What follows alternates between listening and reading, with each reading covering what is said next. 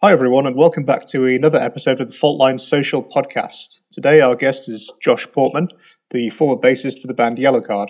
And we talked to Josh about his time in the band, his uh, various side projects, and future releases. You can read more reviews, previews, and in depth articles over on faultlinesocial.co.uk. And you can follow us at Faultline Social on Instagram to keep up to date with when new articles go up. Uh, thanks for listening and hope you enjoy. Cheers.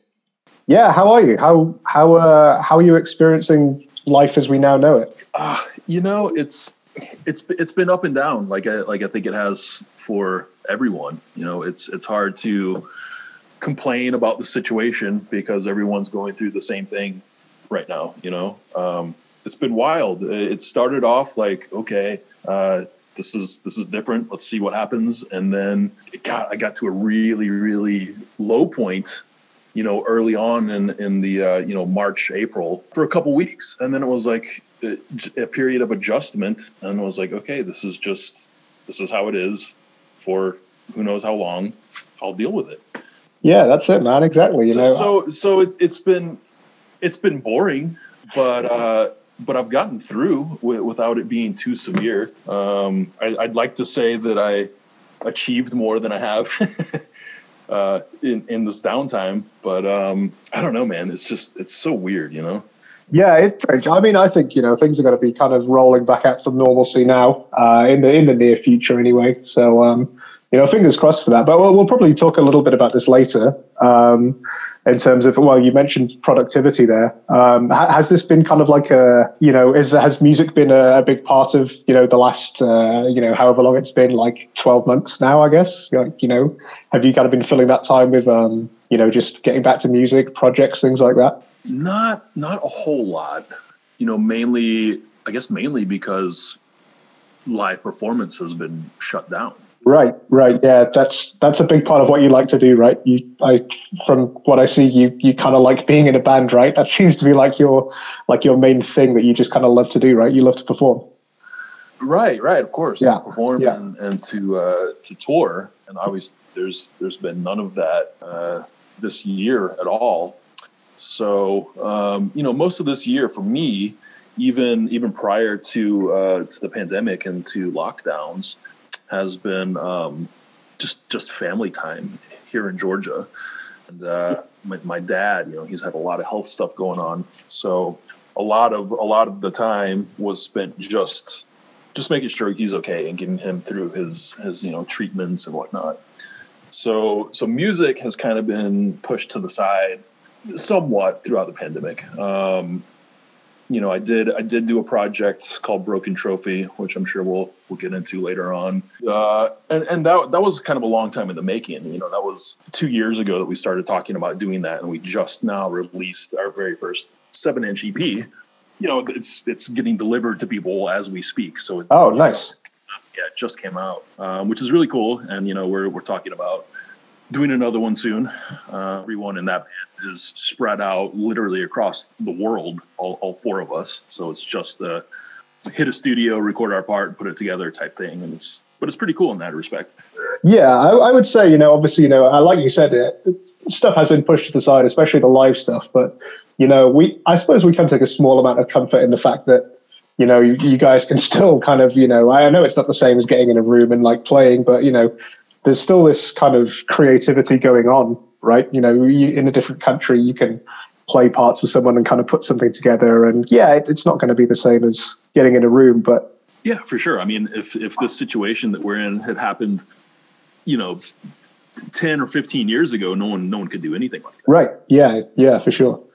For sure, man. Well, we won't dwell too much on the uh, on the on the present as it is. Um, let's. Uh, I just wanted to talk a, a, bit about the past, I suppose, and um, we're kind of really interested to find out about people's um, formative musical experiences. You know, kind of like what got you into music, how how you really got started, and I'm guessing that was from from a, a relatively young age, as it is with with most musicians. So, uh, if you wouldn't mind just telling us a bit about that. Yeah, yeah, of course. Um, I I did get into music at a at a very young age. Um, yeah, I was I was born at the end of '79, so uh, so I lived through all of the '80s as as a little kid. But you know that was that was sort of the dawn of MTV. So I remember in like 84, 85, being four or five years old and just being glued to, to MTV like all hours of, of the day, you know? And it was, I, I, loved everything then, but it was really like, it was the metal stuff that, that got me even, even at that age, I just, I just really latched onto it. All of it, all, all the hair metal or whatever you want to call it type stuff like Motley Crue and Ratt and, and Twisted Sister and Bon pretty much all of it, you know? And, um, and, and it wasn't long after that that I started getting the tapes, you know, the cassette tapes of, of all these bands. And, and, you know, every time that I wasn't at school, I had my Walkman on and I was, I was listening to, to all these bands. So, so before really knowing, um, what was going on from like a musician standpoint, I just knew that I loved the way it sounded and that I loved the way that it looked and and that's what I wanted, you know, like I wanted to be I wanted to be one of those guys, you know, and and and playing something I you know, I didn't know the difference between a guitar or lead guitar and rhythm guitar or bass or any of those things really at that time, but I was just like I'm doing that. I'm I'm getting a guitar, I'm going to do this. And you know, that's that was the music that that stayed with me all basically all through until the 90s. But um I got my first guitar uh, I guess around 12, however, however old you are in fifth grade. I got my first guitar and um, I took lessons for, I don't know, man, not, not long, like four months, let's say. And I didn't care. I, like, I, I just, I didn't want to learn the crap that they were showing me. And in hindsight, I wish I had because, you know, all of, all of my, every, everything that I've learned as a guitar player, I've just picked up on my own, basically um, playing by ear and tablature and stuff. I don't know how to read music. But yeah, so so I gave up on lessons. I was just like, yeah, screw this. I just want to play Metallica songs, and, and I figured them out. And and I got I got good at doing that and being able to pick out pretty much any any piece of music that you could throw at me within that that sort of realm of music, you know. You know, and then like the early '90s alternative grunge and all that stuff happened, and I, and I loved all that stuff too. So I think what really formed who who I am as, as, a musician and as a player and as a person was sort of a combination between the the 80s stuff, some of the heavier stuff like the thrashy stuff, but and then some of the lighter glammy hair metal-y stuff. Um, combined with with like you know the Seattle stuff and Smashing Pumpkins and, and all all that stuff. It was, it was all great and you know, people get pissed off about about the '90s killing the '80s stuff or whatever you want to say, and I'm just like, well, I I still love and live for both of those eras. I'm I'm equal parts of those, you know, and then uh, and then I got into punk rock and, and hardcore uh, like freshman year of high school. So that was that was '94 when all that stuff sort of really hit hard. So there's you know kind of in this time, right? Um, a lot of that '80s stuff or the glam, or I don't want to say glam metal, but you know, hair metal, whatever you want to call it. Um, how was the scene uh, of that in the kind of the area where you were growing up at the time? Did that kind of exist, or was it very much? It was kind of only on the on the coasts, right? That that kind of scene existed. So, how did you um, how did you get to see that kind of stuff live, or was it pretty much just you were like listening to tapes, as you said, or? Yeah, I mean, as far as the '80s stuff, you know, like I said, I was I was just a little kid. Like I turned. Oh, okay. I turned, yep. 10, I turned 10 in 1990. You know, so like I was seven, eight, nine years old throughout the the end of the '80s, and and it's super super into this music. As far as like knowing about a scene or even what a scene was, I I didn't. You know, it was just me and my handful of good friends that would get together and we'd skate and we'd listen to Metallica and Van Halen and stuff and, and Motley Crue. You know. Um, and and a lot of people were because that stuff was was massive in the 80s but it's not like you know i mean we, we couldn't go out to shows and, and clubs and stuff so I, I, didn't really see it as a scene. It was just it was the music that i liked and, and all that i really knew of music. But then in like you know i went to my first concert when i was 12 and it was it was ozzy and i taught my dad into taking me in. That was sort of the moment i was like okay. That's a good first one. That's sick man Yeah, yeah, it was killer. So that show was in Atlanta. It was Ozzy, um, Faster Pussycat, and Ugly Kid Joe. oh wow, man! Yeah, yeah. and you know, as as a twelve year old, and that being the first live musical experience I ever had, I mean, it, it just like, dude, it, it just wrecked my world in the best yeah. possible way. that's awesome, man. Yeah. So obviously, you know, first gig. That's that. I suppose that's quite like a or first live show, that's a real like important defining moment. Um, and you said you were kind of into this music, and then you kind of got into different stuff through high school. Um, was there kind of a like one sort of more defining moment when you thought that you know I want to kind of do this as a career? Like I, you know, I like playing music, I like listening to it, but I want to like be those guys up on the stage. Um, well, I, I think that I I always thought that you know from from the time that I was watching those videos on on MTV without knowing anything about the music industry or what it takes to start a band and recording before I knew any of that stuff it was just looking at that and being like I want that. But but every kid was like that. Every kid was like I want to be a rock star when I grow up. And and that's sort of something that that most of my friends grew out of and and I yeah. didn't. And, and you know it was I guess around the time that I saw that first concert that I started sort of putting together my my first my first early bands, just jamming with anyone that I knew that happened to have drums and a bass and a guitar and and you know and we we all pretty much sucked at the time but it was like but we we learned from each other and we learned about um, collaborating and uh, and working things out together musically. And uh and, and in high school you know my freshman year of high school i i joined it was a band that had already existed for a couple years but they were like they're like the big local punk band like pretty much the only one and and it was really cool so as far as as local shows those were those were the first local kind of indie uh, punk rock shows that I got to go to, you know, at, at 14 years old. And I remember before really knowing them, seeing that, like, oh man, I want to be in this band. And then a year later, I, I kind of managed to be in that band. And, uh, you know, so, so throughout the rest of high school, I was playing with this really cool band called Zero Race Car. Uh, you know, even at the age of, of 15 in 1995, to, to be able to do weekend shows in different states was, was pretty crazy, especially in a little town like, like I was in in Georgia. It was, that was sort of unheard of. And I don't know, man, it, was it wasn't like, uh, I didn't really have a path for like, okay, this is how I'm going to achieve getting into like bigger and better bands or whatever. It sort of just was I I will do it. Like it will happen, you know? And and it took a lot of took a lot of time and a lot of struggling and a lot of, you know, fast forward a few years and we'll get into this like you know, being in a van and eating Taco Bell every day and sleeping on a stranger's floor and doing the whole the the paying your dues thing, and you know, I, I wasn't sure at, at, one point if if touring the world and, and and playing massive shows was going to become a reality, but I was trying to at least enjoy the ride and enjoy my bandmates and the music we were creating in the meantime. Yeah, no, that's cool, man. I, I, I like the sound of that. I like obviously, you know, starting fifteen. That is pretty young. You're right. That's that's really like quite cool to be in a band at that age, right? Like going and touring and like getting up on stage and doing that thing. I think I get the sense that you just kind of played music, and then if you made money out of that, that was fine, and then if not, you would just still do it anyway. Is that like a fair assessment? Yeah, for sure. That's that's still the case, really. Right, right, right. Yeah, of course, yeah. But when I was in high school, it, it, I wasn't even. Uh, I never, I never thought about the money aspect of it at all. It, it was never. It was never about making money. It was just about the enjoyment of of the music and and playing the shows.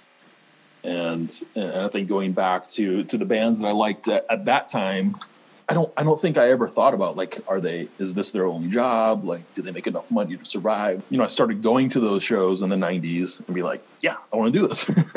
Yeah awesome man. So we'll fast forward a, a little bit. Um, so you played guitar with Near Miss right? So that's kind of like uh, how you kind of start out in that hardcore scene. Is is that correct? I did play guitar in Near Miss. Um, yeah. I, I, guess we should backtrack for a moment. What actually led to Near Miss was me joining a band called Staring Back, which was um, they were they were a Santa Barbara based uh, Lobster Records band who I I absolutely love, which is just one of my favorite bands. This is 2000, 2004 I think, two, or 2005, 2004 or five. Um, loved this band, one of my favorite bands, and uh, one one day, you know, I was I was at home, and I was like, I wonder if they're wonder if they're ever going to tour. And, and I got online, and you know, I went to their website, and the first thing that came up on their site was stare, staring back auditioning guitar players. So I was just like, huh, that's interesting. I, I kind of read through it. You know, they wanted a submission of uh, influences and experience and gear use and and all that stuff. And I was just like, dude, not not thinking anything of it. It's like, eh, I'll, I'll shoot him an email, you know. And uh, and I did, and it was like within the hour they'd already written back, and they were like, "Holy shit, you sound like our guy." And I was just like, nice. So did they And- did they know who you are, right?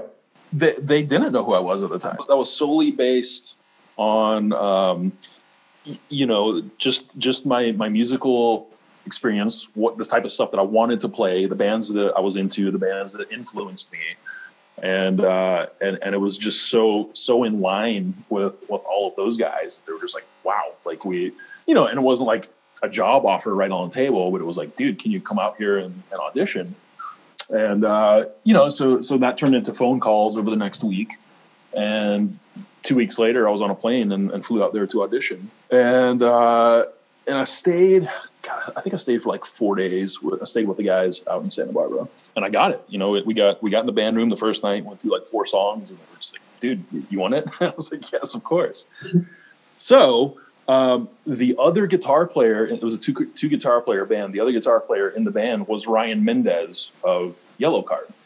This was this was before he joined uh, before he joined Yellowcard. So uh, you know, so it was it was a brief four day, three or four day jam with those guys, but we became good buddies, and especially he and I, we clicked. We were like long lost brothers as far as, especially musically, we just loved all the same shit. You know, had been playing the same amount of time, et cetera, et cetera.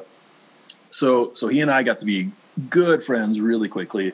Got back on a plane to Georgia, and I was just like, cool. Uh, so just give me like six weeks to get all my things in order, and I'll head out this way. And so so the plan was to move to Santa Barbara to to play with Staring Back. So at like the fifth week mark, I get a call one day from from Ryan Mendez, and he's like, dude, I got some got some bad news. I was just like, oh man, what is what is it? What's going on? He's like, well, I've been asked to join Yellowcard, and and I'm doing it. So staring back is over. yeah. you know, and this was this was 2005, and, and Yellowcard was was huge. So he joined Yellowcard right before the Lights and Sounds album came out, which was the album right after Ocean Avenue. So so this was in between Ocean Avenue and Lights and Sounds that he joined that band. So first, I was I was crushed because you know I, I joined my favorite band, and then and then it's over. Didn't even didn't even get to play a show, nothing. So I was I was I was devastated from from that point the other part was like, well, dude, yeah, of course, of course you joined Yellowcard, like, and, and it sucks, and I, and I think everyone's kind of patched things up from from the staring back crew, but but sort of the other dudes were really pissed at him about it, you know, like, and and and I wasn't, I wasn't pissed off at the guy. I mean, I mean, granted, I didn't know him for very long, but I was I was like, dude, you had to do that.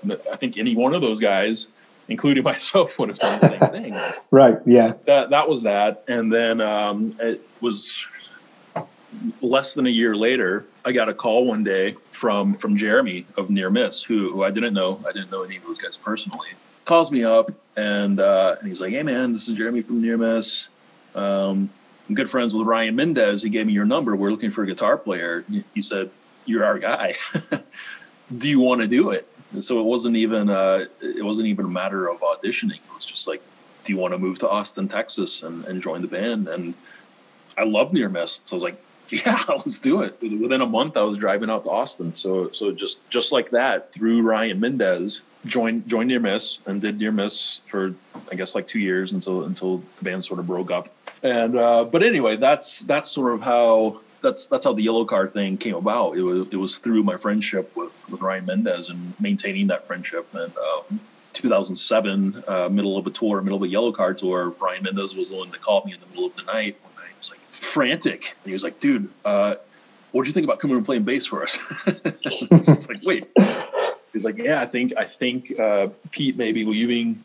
Um, and, and we are wondering if you want to come play bass. And I was just like, dude, I, I've, I've never played a bass guitar longer than probably five minutes before but Just less strings, right? It's you know, it's okay. The answer is yes. So yeah, yeah, less strings. Right? So um, Yeah.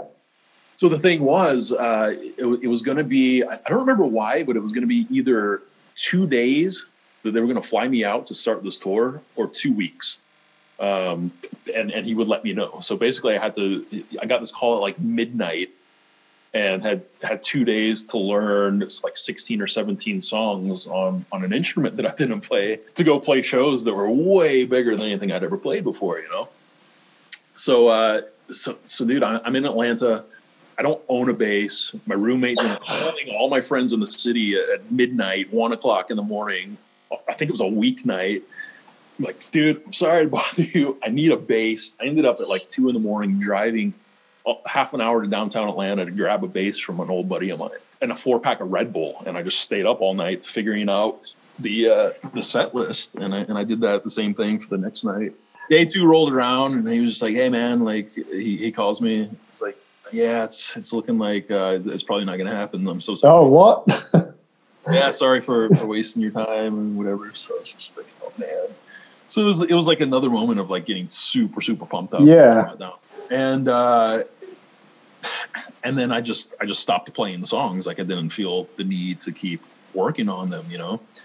And then sure enough, man, that that two week mark hit, and I get another call like late at night. And he's like, "Dude, it's happening. It went down. like we, we got to fly you out tomorrow. He's like, are you are you ready?" And, and I was like, and I wasn't, you know, because yeah, yeah.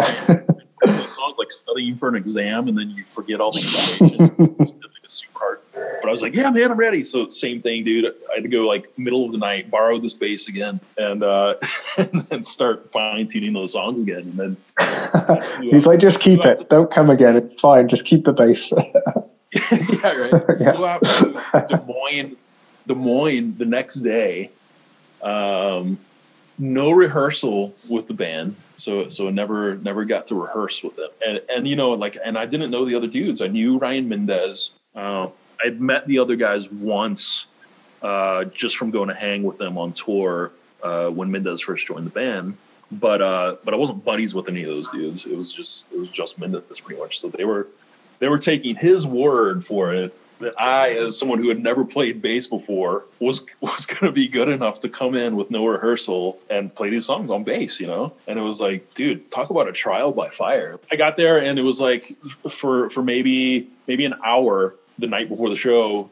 Ryan, Ryan and I just sat down in, in his hotel room and I just sort of showed him the parts that I was playing on the songs. And, you know, if anything wasn't quite right, he would tell me whatever. But that was it, man. That was, as, as far as a practice or a rehearsal, that was That's that was insane. So- oh my god. I can't believe that two week period when he's like, nah.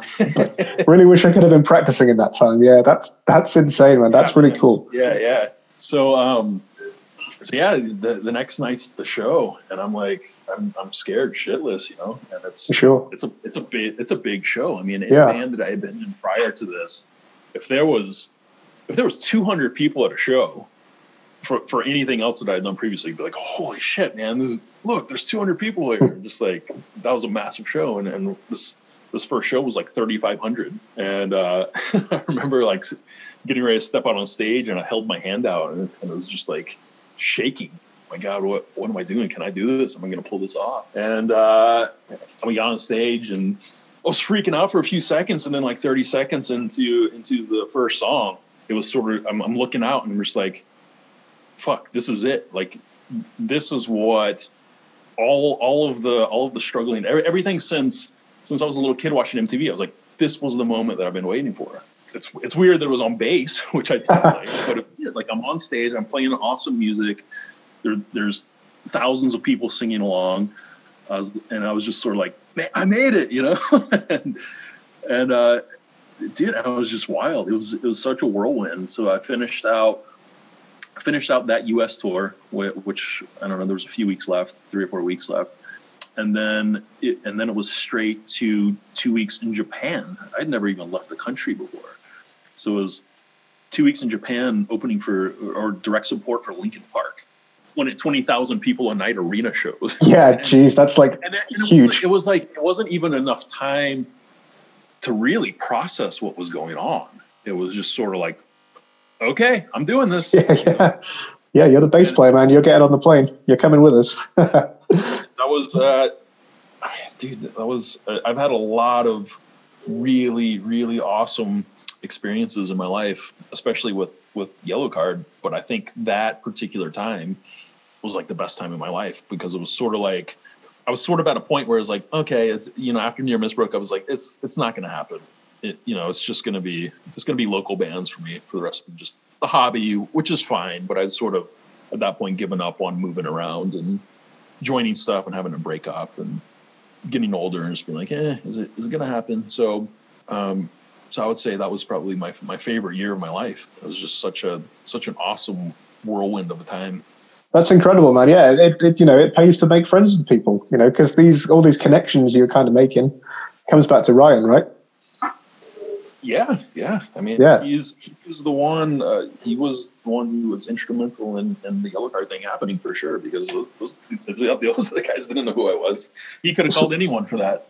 Yeah, that's true, man. Yeah, luck of the dice. Well, I say luck. I mean, I imagine there's a particular reason he called you, probably because he thought you could do the job and that you'd get on well with everyone. So pays to be pays to be uh, a good guy. So yeah, nice. Um, a good guy and and like never burn bridges. You know, yeah, For sure. That I, I still I still see people do that. And I'm just like, yeah, you shouldn't have done that. yeah. Going back to uh, when you kind of stepped in on that that first tour, I know you did just go kind of in depth a little bit there. Um, so you've had very little time to prepare. Obviously, you kind of were just doing it on the fly. Was that kind of that early training that you put yourself through on on the guitar? So learning things by ear. I imagine that came in very handy for what you were had asked to do with with Yellowcard. Uh, yeah, absolutely. Because that that was the only way that I had to to learn those Yellowcard songs. You know, and they, they didn't send me. He didn't, he didn't send me any notes on it. It was Right. literally just a list of the songs. So it was a matter of, of sitting down with with the bass, and there's two different tunings used, uh, standard and drop D, figuring out which songs were in which tuning, and then just going for it and picking apart the pieces by ear. You know, which which wasn't that hard. The hardest part was just how differently a bass is played. You know, it's like I, I know I know the notes. I know how to play in standard tuning and, and drop D tuning from your guitar player. So like I knew how to figure it out. I knew the note and the key and, and, and all that shit. But it was like playing the bass as a bass instead of playing a bass like a guitar. That was, that was the hardest Yeah. position. And and still to this day, I always felt like a guitar player playing bass, not a bass player. Which which doesn't make sense to a lot of people, and, and I try. It, it's hard to explain, but but there definitely is a difference, even though they're two in the same. It's like um, I don't know. It, it's like you play you play the the bass like a drummer. You don't play the bass like a guitarist. So, Right. Yeah. It, it's like a rhythm thing, right? You know, obviously, I mean, guitar is rhythmic as well, but the bass, I mean, you know, to the untrained eye, obviously, it's just like a, guitar with less strings, as we joked, but, you know, it, it's its own thing, right? You know, it, it, it has its own place in the band, right? And I guess you had to learn that all that all over again, right? On Yeah, you know, and, and a very big stage. Yeah, and it and it also really made me appreciate the instrument kind of for the first time in my life because I, as a as a listener, um, I was always listening to to guitar players and drummers. I just it was nothing against bass, but it's just not what I what I ever focused on. You know, I never focused on bass lines or bass players and stuff. So so this got me fine tuned into bass lines and it sort of was was a whole new world of music that I hadn't explored yet. And it was, it was really cool. It was it was hard. it was hard to wrap my mind around, but um I don't know, man. I, I did it. So Yeah, no, that's that's very cool, still, man. I still think, but I still think I'm a guitar player playing bass. Yeah, yeah, I, it's probably just because most people know me as a bass player, obviously, Right. because because Yard was like the, the biggest or whatever band of, of the ones I've been in. So people people identify me as a bass player, but which is so funny to me because I'm just like, yeah, well, that's cool, thank you, but I, I think I'm better at guitar. yeah, man. Um, so carrying on with the Yellowcard stuff, obviously you kind of stepped in for that tour and obviously performed admirably because you know the guys kept you around and, and you were in that band right up until the end. So uh, after that initial tour, how did things kind of settle down? Did they say to you, "Well, we want you as like a permanent fixture"? you know, we want you in the studio writing. Uh, how did it? How did it um, kind of carry on after that that first tour? Well, I mean, it was it was honestly it was another it was another point of uh, of a total just crash because um, you know I, I did that U.S. tour and and the Japanese tour, and I was on top of the world after that. Just like just just so high from that experience, and um, and and then and basically the band went on hiatus after that. So, well, first there was an acoustic tour, which was uh, which was bass player and drummerless. So it was just acoustic guitars. Um, so so I didn't go on that, and and neither did our drummer, which sucked. But it was like, all right, like I get it. So I'll just do the next one. I think. yeah. And and there was no next one. Um, you know that that little acoustic tour what was the last one before the hiatus for a while hiatus for a couple years from the band and you know after that was announced was, that's when i was like dude i'm done like that's it for me you know I, I couldn't i couldn't take that happening again. And and that's when i decided to uh, to go back to school to finish up my degree and just uh, and just focus on that for a while. And and that's what i did. So for the next i don't know man two and a half almost three years um, i was just i was just back in in school back in college. And uh, really busting ass to, to finish that not thinking that anything musically necessarily would come up again um, it was sort of just like it, it was more like that's that's not going to happen again you know that was it that was like the last strike of lightning for me. So so here I go with this degree, and uh, you know, in the middle of that, the band actually did reform. You know, it, it was after I don't know a year and a half, two years on hiatus. The band got back together, and initially, you know, I was back in school. They got Sean O'Donnell to play bass when when they reunited. So they did one record with him, and then he left, and then got called back got the call from from Ryan Key, our, our vocalist. He's like, dude, he's like, I know you're super close to being done uh, with school, but like, do you want to do you want to come back to the band permanently? And and I thought long and hard for like ten seconds. And like, like, hell yeah, yeah, man, yeah, yes.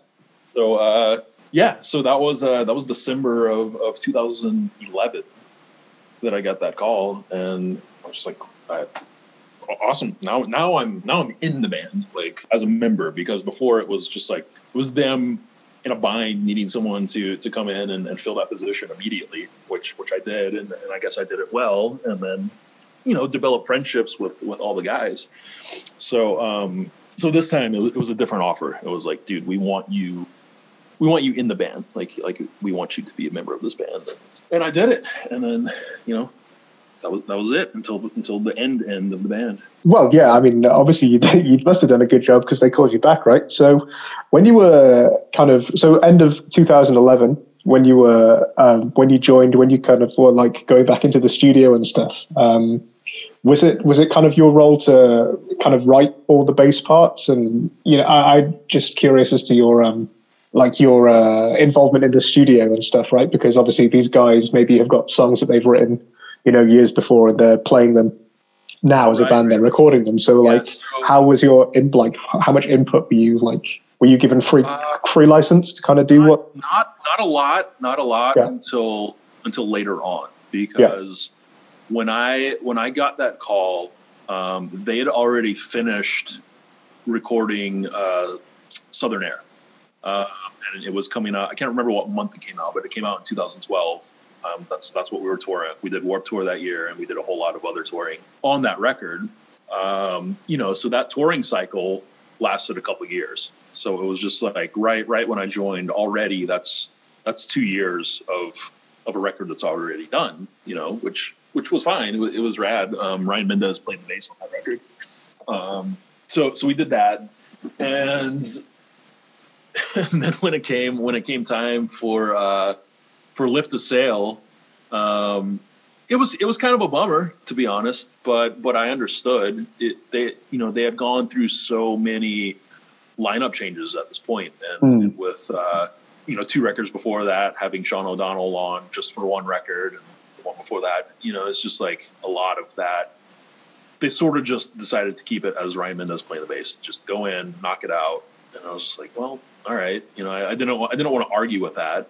Um, still, still sort of feeling like, like obviously I'm good friends with, I was already good friends with all of them at this point, and and in the band for a couple years, but it still sort of felt like the new guy, you know, in, in a way, and just being like, well, I don't, you know, I, I don't, I don't want to step on anyone's feet. If that's the decision that, they, that they're going with, then whatever. It, it would be nice to to to work on this album, but whatever. I'm I'm still in the band, and you know, we'll keep going. So so they did that record, uh, and and Mendez wrote and recorded those bass parts, and uh, and then we toured for a couple years on that, and then you know that takes us to the final record. And the final record we all did write, sit down together, which was great. It just sucks that it took to the very last records actually uh, right, right, literally right. the very first right at the end, yeah. My life, because, uh, you, you know, like as as we talked about, I wasn't a bass player, so well, so how was how was working on that, for example? Then, if if there was more kind of creative license there, was that kind of guys all in a room,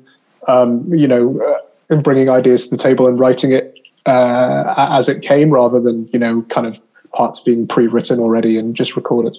It was uh, so we did we did the whole record in uh, in Franklin, Tennessee, about twenty minutes south of Nashville, where Ryan Key, uh, our singer, and myself had been roommates for a few years. Uh, we moved there in 2004, 2014, I think.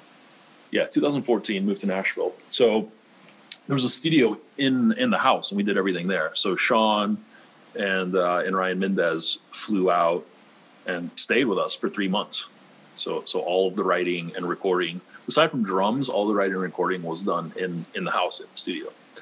So we were all there with each other to, at any time of day or night, you know, come up with parts or lay parts down. You know, there was no time restraints or, or you know hourly schedules or like work at our own pace and do what we want. And, and it was cool. But um, yeah, the the bass the bass stuff is bass lines kind of came towards the end because it was mostly mostly riff writing and uh, and just basic song structure that came first, and then it was coming up with the bass lines and fine tuning them towards the end. Yeah, nice man.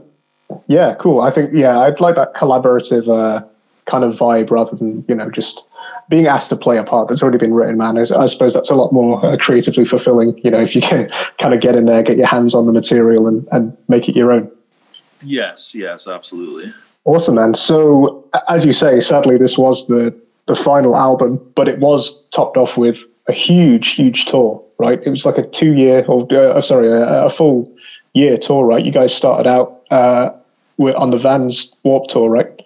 And you just right, just yeah. played everywhere, right? It was just a string of dates. So yeah, how how was that final year when you were just? It was. I mean, it was it was bittersweet, you know, because um, yeah, for sure, yeah, yeah. We had the knowledge that this was the the end of it, but it was like it wasn't. It wasn't like the band decided to break up and we're like, we're gonna play a month's worth of shows and that's it. It was like it, it went on and on.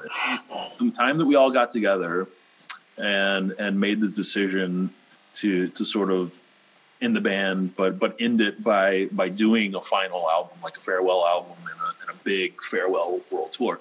From the time that we we initially discussed that to the date of like the very last show, that was like a year and a half, I think. Like almost close to two years. That that whole process of like that and then planning it and then announcing it and then doing the tours and doing Warped Tour and doing the record. It was just like it was a long time, and and, and to me it was like uh, it, it, was so weird and, and it was sad to me that, that the band was ending. Um, but it was like, yeah, that's plenty of time to to sort of process it and go go through like the the stages of, of grieving for the band or whatever. And in a year and a half when this is over, we're we're all going to be like in different places and going off to do different things. You know? But um, I, I figured out early on on that tour that constantly thinking about it being the end and being the last tour wasn't the right way to go. Not not for me, it wasn't. So so for me, it was more about just staying present and enjoying the shows and, and not thinking about what was coming after Yellowcard, like dealing with that when it came and just really, really enjoying the, the final run and all of the fans and all of the countries and really, really like digging in and uh, and take you know just taking all of that in and making it memorable. So so that's where my focus was was for the final tour. But yeah, it was it was a long one. It was, it was like I said, close to two years. I imagine it went by pretty quickly though, right? Looking back on it. It went by so quickly, and Yeah. as, as in the moment as I was, um, it's a blur. You know, it's just Yeah. it was a whirlwind. It was like we we kicked off that tour and then it was over. Do you have any like I know well you said it was a whirlwind, but do you have any kind of enduring standout moments from that? Like I mean the final show, for example, uh, that one in California, you know, that must have been like a pretty pretty like epic send off, right? Final show was heavy, man. Especially the last song. It was like everyone was crying. It was just like, and and I wasn't sure how that was gonna go. I, I was I was sort of just like, eh, like it'll be fine. Like I'm, I'm not gonna I'm not gonna get choked up. But even even before the final song started, I was like, I just felt it in my throat. I was like, oh no, this, isn't gonna be good. It was it was a it was a great show, but um, yeah, dude, it, it was it was just heavy, man. It, it's it's hard to explain that feeling.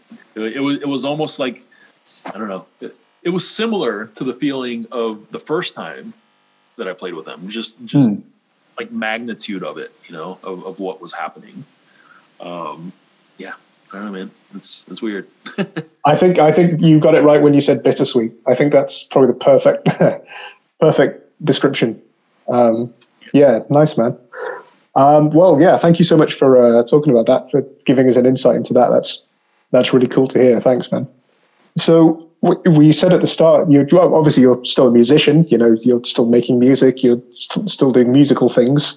So Broken Trophy is the uh, the international kind of project you got going on at the moment and that just it's a couple of singles at the moment right a couple of covers is that something that you have always liked doing because i mean you have um we, we didn't mention this but you you also have like an 80s kind of uh, hair metal project is that that's correct right yeah, yeah, yeah so that's super cool. great white lion snake that's presumably covers and things like that so uh Right. and we can talk about that as well actually because that's that's pretty interesting that's kind of like kind of like hero worship like hero tribute right to those early mtv guys that you were so fond of Yeah, yeah, of course. I mean, that's um, it, it started as as literally all just '80s like like glam hair metal uh, tribute band because we, because we dress up, we do the whole like you know spandex and wigs and makeup and like really try to try to make that show for people, but.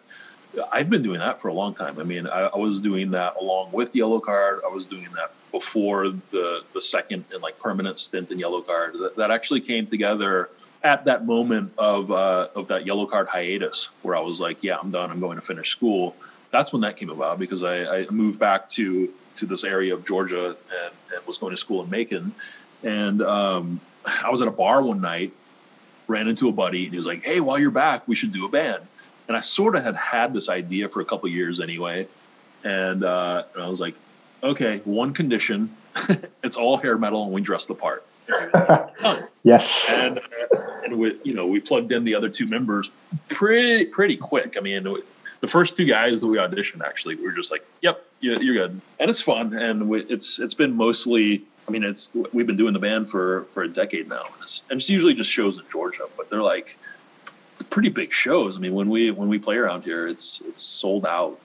And people love it. It's fun. We play for three hours, like wearing leather and wigs. So it's like, but um, yeah, dude, it's it's a blast, and it's like something that you know. Obviously, I knew I would never get to join one of the '80s metal bands that I loved, but I but I really enjoy playing those songs and, and playing all those guitar solos and stuff. So Yeah, I was going to say you get to shred. You actually get Yeah, to, get to actually rock out on the guitar. Yeah, nice. but but uh, yeah, so I mean that it's. I mean, obviously, there's no shows this year, but um, we do it. We do a handful of shows every year. And when Yellowcard was touring, it'd be like we'd get off tour and then I'd come down to Georgia and do a couple of shows with them. So it's just it's just for fun though. It's not like a recording project or anything. For sure, man. But uh, Broken Trophy is right. Sorry, so let's let's go back to that. I just got slightly sidetracked there. But that's a couple. That's some covers you do, right? So what's the what's the thinking behind that? Talk to talk to us about how you kind of chose those songs. You know, why you decided to to cover this kind of style. Well, I'm I'm not I'm not sure if any of us really know what what we're gonna do with it uh, from here out. I don't I don't know if it's gonna remain just the covers thing or not, but the way that came about was uh, was Matt Cade, who is a guitarist producer uh, over there in the UK. Um, he he recorded this Jawbreaker tune, and he was a big fan of Game Face.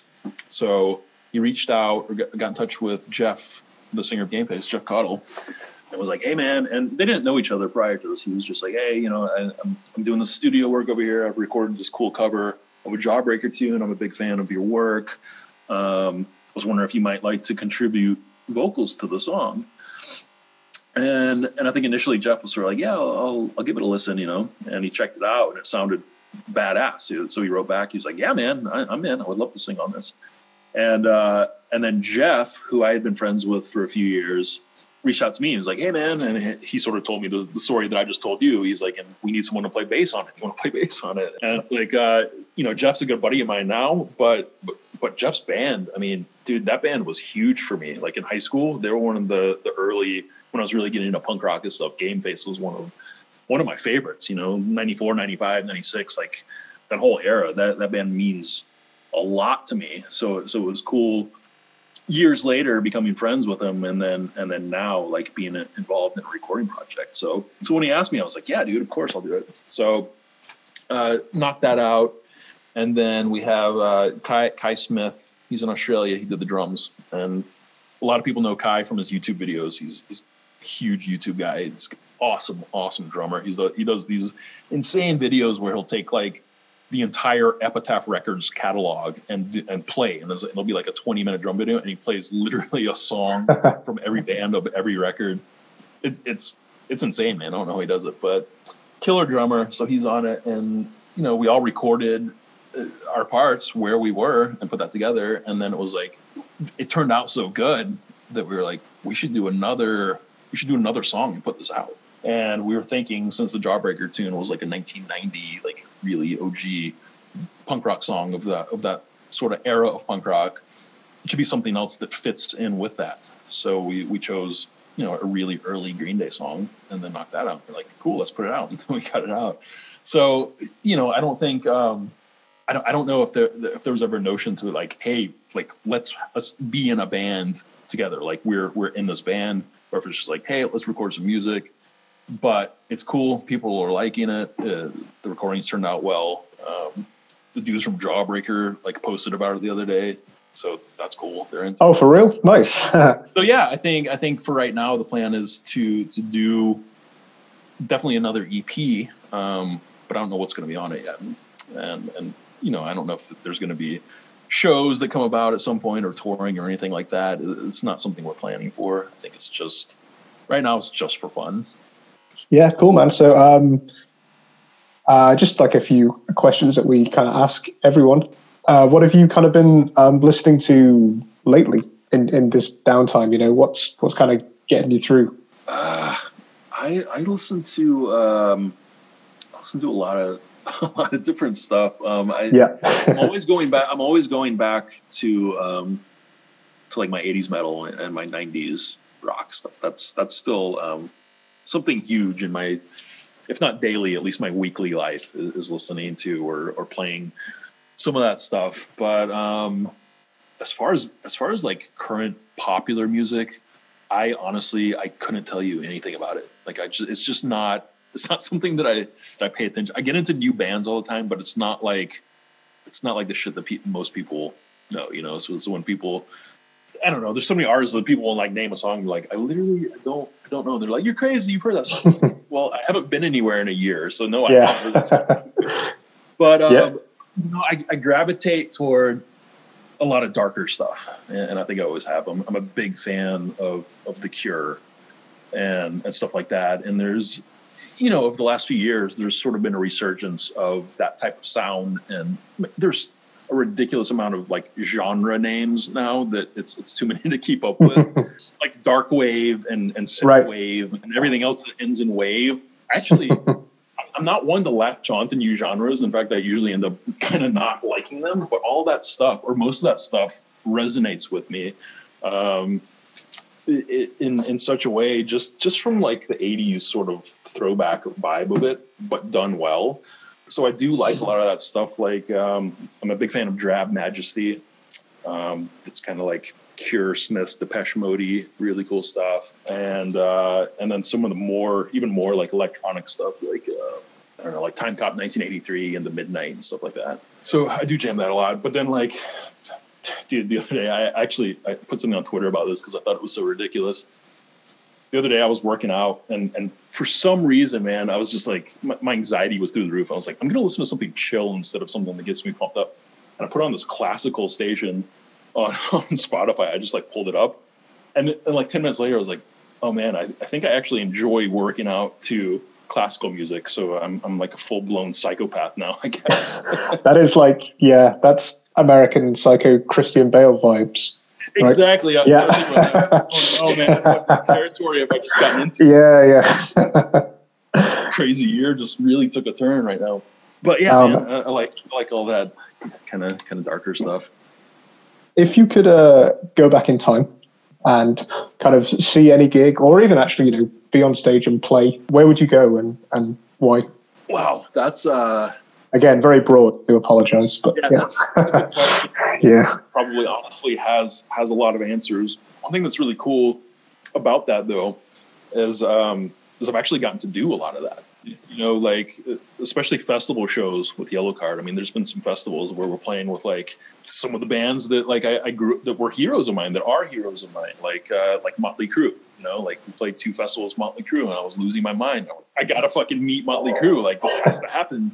And uh, and I got to hang out with Nikki Sixx for like ten minutes and just like shoot the shit. And that was like that was like the best day of my life. You know. Oh man, tell me about that. Yeah, but like real quick, like sure. you would ask me the same question before I had played that show and met Nikki Sixx.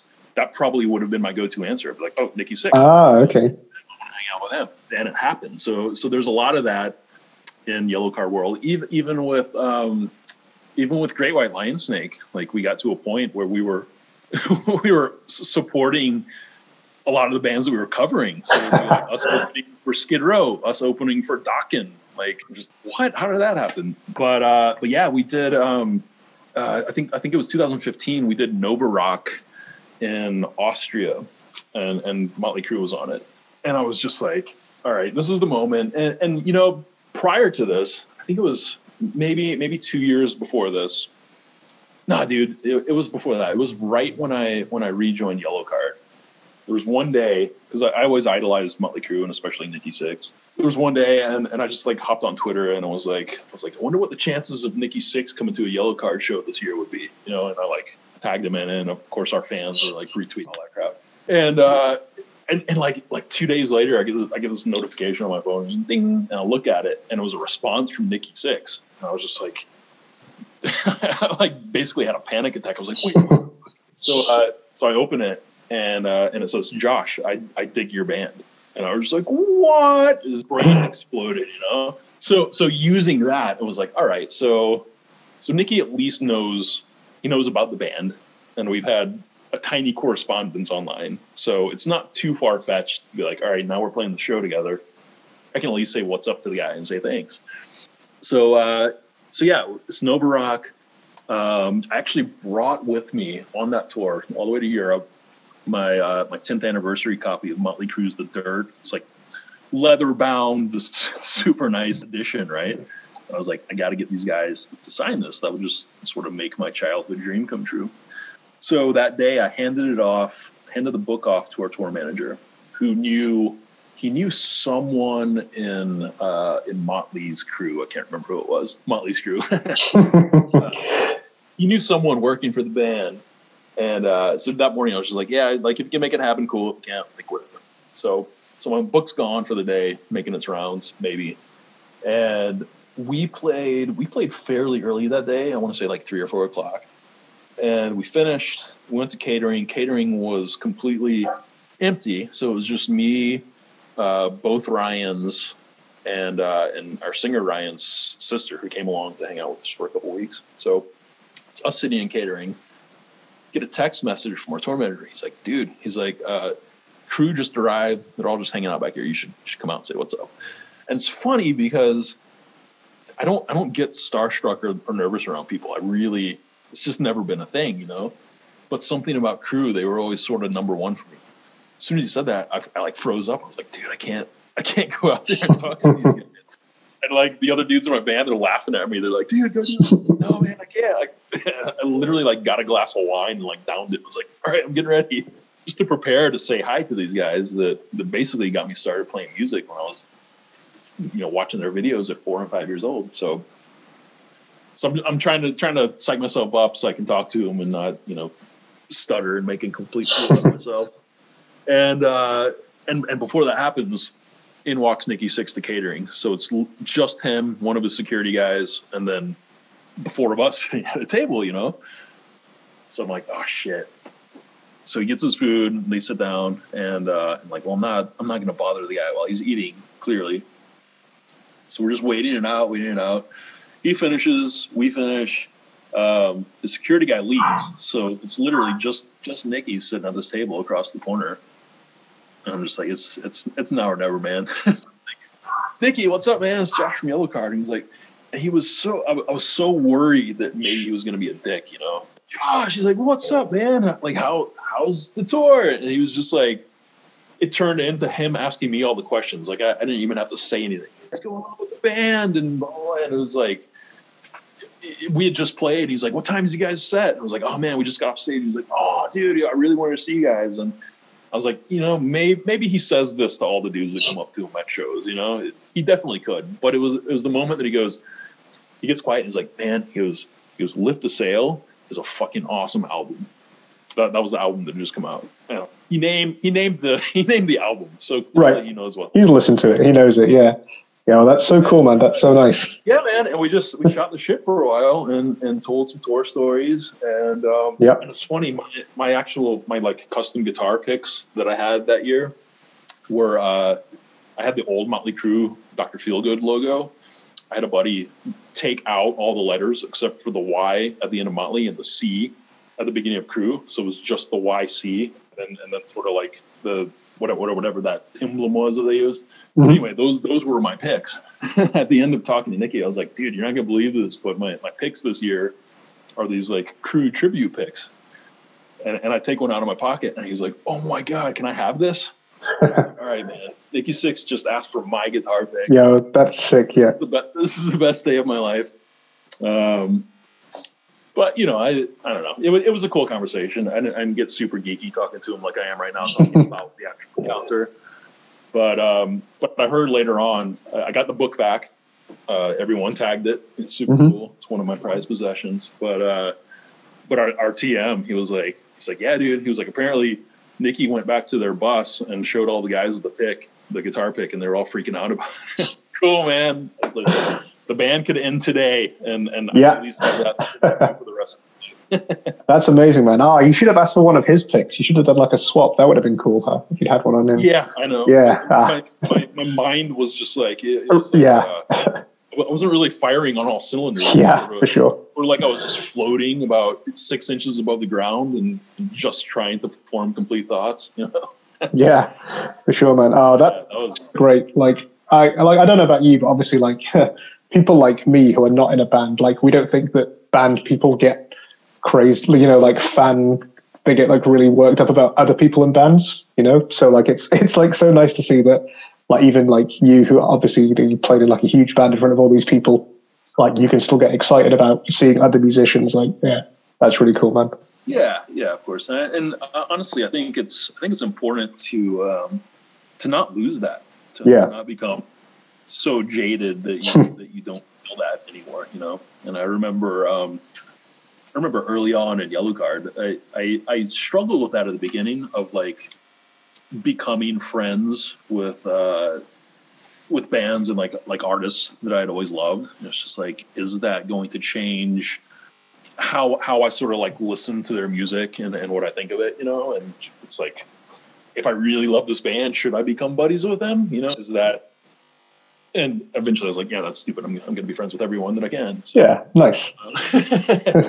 but uh, but it's pretty wild going going back to what you're saying about any any gig or, or meeting from the past. It's like uh, one thing that's really cool is that, that I don't think a lot of people sort of in our particular scene have done. Obviously, you know, I, I'm tight with a lot of people in in that world, but the coolest thing to me is how it opened up these these people that I idolized as kids that that I'm I get to be friends with now. You know, but bands, '80s bands like Skid Row and Ratt, and it's just like I know these people now. It's wild because before I was even a musician, I'm like looking at these guys on TV, like that's I got to do that. That's what I want to do. And if you told me at 10 years old that one day like these people would be calling me sometimes, you know, it's like would would not have believed it. So it's really cool, uh, really cool perk. But uh, yeah, as far as like gigs back in the day, that I mean, I would like to see any any anyone that was that was amazing that like passed that I never got to see. Like it, it would be great to have seen Prince or Tom Petty. You know, um, actually a big fan of Type O Negative, and, hmm. and I had I had the chance pretty much throughout the 90s and, and, early 2000s. I had a chance to see them a lot, and it was just one of those bands where I was like, eh, I'll catch them next time. One day, you know, Peter Steele, the singer, he died. It's like, damn it, you know, like I I screwed up, but um, I don't know, dude. Stevie Ray Vaughan, love to see that guy. There are. It is, as I say, I do apologize. It is a very broad question, as there are probably we could name hundreds of guys who have passed on that you'd want to go see, right? But yeah, yeah, that's awesome, man. Thanks. Thanks for sharing that story as well. That's real cool to hear. Um, I just had one uh, one last little thing to ask you. So again, unfortunately, it goes back to the current situation we find ourselves in. But when things kind of get back to normal and we're able to travel and move about, do you have any plans to? Uh, well, what are your you know travel plans? Do you plan to stay in the US? Would you like to go exploring, like take a year out, you know, visit some different places? What What are your thoughts? Um, I mean, I definitely want to travel internationally as soon as possible. Uh, yeah. Still, I still do that as much as possible. Um, Post Yellowcard, um, like I've been to, I've been to Japan three or four times since the band ended, which is my favorite place in the world. So that probably would be the first trip. But I don't know, man. It's it's just hard to say when that's going to be possible again, especially for Americans getting to go anywhere else because obviously we've not handled this anywhere close to the way it should have been handled, and you know everyone else sees that, and I, you know I don't blame them for for not really wanting to to let us in, but I, I don't know how long that's going to be.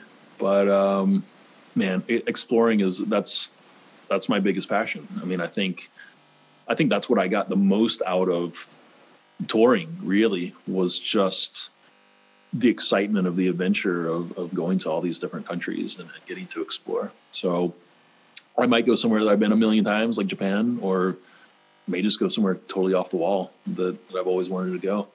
There's a lot of South America that I haven't touched, so that would be rad. Yeah. What is it specifically about Japan that you kind of found? Uh, the what kind of drew you to that?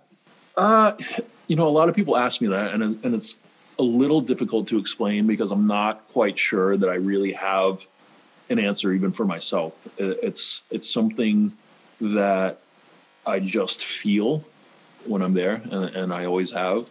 And and when I really think about it, I think it probably has to tie back to when I was a little kid. I was really obsessed sort of with with Asian culture and and martial arts films and you know like uh, I, I, was equally uh, Motley Crue and Van Halen videos as I was nin- yeah. ninja movies. that was sort of the other part that that made me up. So I I think I always had kind of ingrained in me sort of uh, part parts of that culture at least at least visually just a lot of the the structures and, and the way that the cities were built and stuff. So seeing that for the first time and and how real it was. It was just like wow, and I, I really felt that, and I really feel it every time I go. And it's it's a beautiful place, and it's a, it's a beautiful country, um, beautiful culture, sorry, and it's just a blast, man. it's, it's it's it's unlike anything else in the world. Yeah, I'd say. I mean, for you know, Westerners like us, there is that kind of. Uh, culture shock you'd get, right? But you seem to kind of embrace that. It, but there's a, there's a difference with Japan, though. For some reason, it's like I've been a lot of places where there is a degree of culture shock, and and and Japan is certainly a million times different than America. But something about the culture shock there, it it it has a calming feel to me. Like, like I I don't feel out of place or, or disoriented there. It, it's like uh, I don't know, man. It, it's it's like a it's just like a peace. It's just like a feeling of of peacefulness when I'm there. Even as well, I'm not gonna say it's chaotic, but it's there's a shitload of people that live in Japan, obviously. but I don't know, man. Just something about the vibe there is, is very peaceful. I, I connect with it. I always have, and uh, I, I would live there if I could. Well, who knows? Maybe in the future, man. Maybe after after everything settles down, you know, you could uh, find your way back out there again. Well, I I hope you do. Thanks, man. I, I hope so. I hope you get to make it out there too. Yeah, I've never done. encourage anyone to check that out. They can. Yeah, it's on the list. It's and South Korea as well. I know, uh, obviously, not the same country, but uh, Seoul has always been like fascinating to me. The way that it looks, you know, just as a city, it's just huge. We did we did South Korea once, uh, cool festival there. But Yeah. it was actually another uh, that was another situation of kind of getting to uh, do a show with and, and meet one of my one of my childhood heroes. That was very cool. Uh, who was that? Steve Vai. Oh wow! Yeah, it, dude, it's such a random show. It was us, um, Coheed and Cambria, Steve Vai, Oh wow! What what a mix, huh? Who's seeing that show? Everybody, I guess. It's something for everyone. Yeah, oh, that was a great show though. Yeah. Did you get a chance to uh, to talk to Steve at that? he i didn't get to talk to him at the show but I, actually it was funny the next morning at breakfast at the hotel i'm going through the buffet line and i turn around and it's steve in line behind me so just chatted with him while i put strange delicacies onto my plate super nice guy though Yeah, he seems it, man. Yeah, he seems like a pretty chill dude. All his guitar talent, he seems like very down to earth. Yeah. yeah yeah yeah Well, yeah. Listen, man. Um, I think I have to uh, leave it there. I want to thank you so much uh, for talking to us today. It's been like really cool, really eye opening.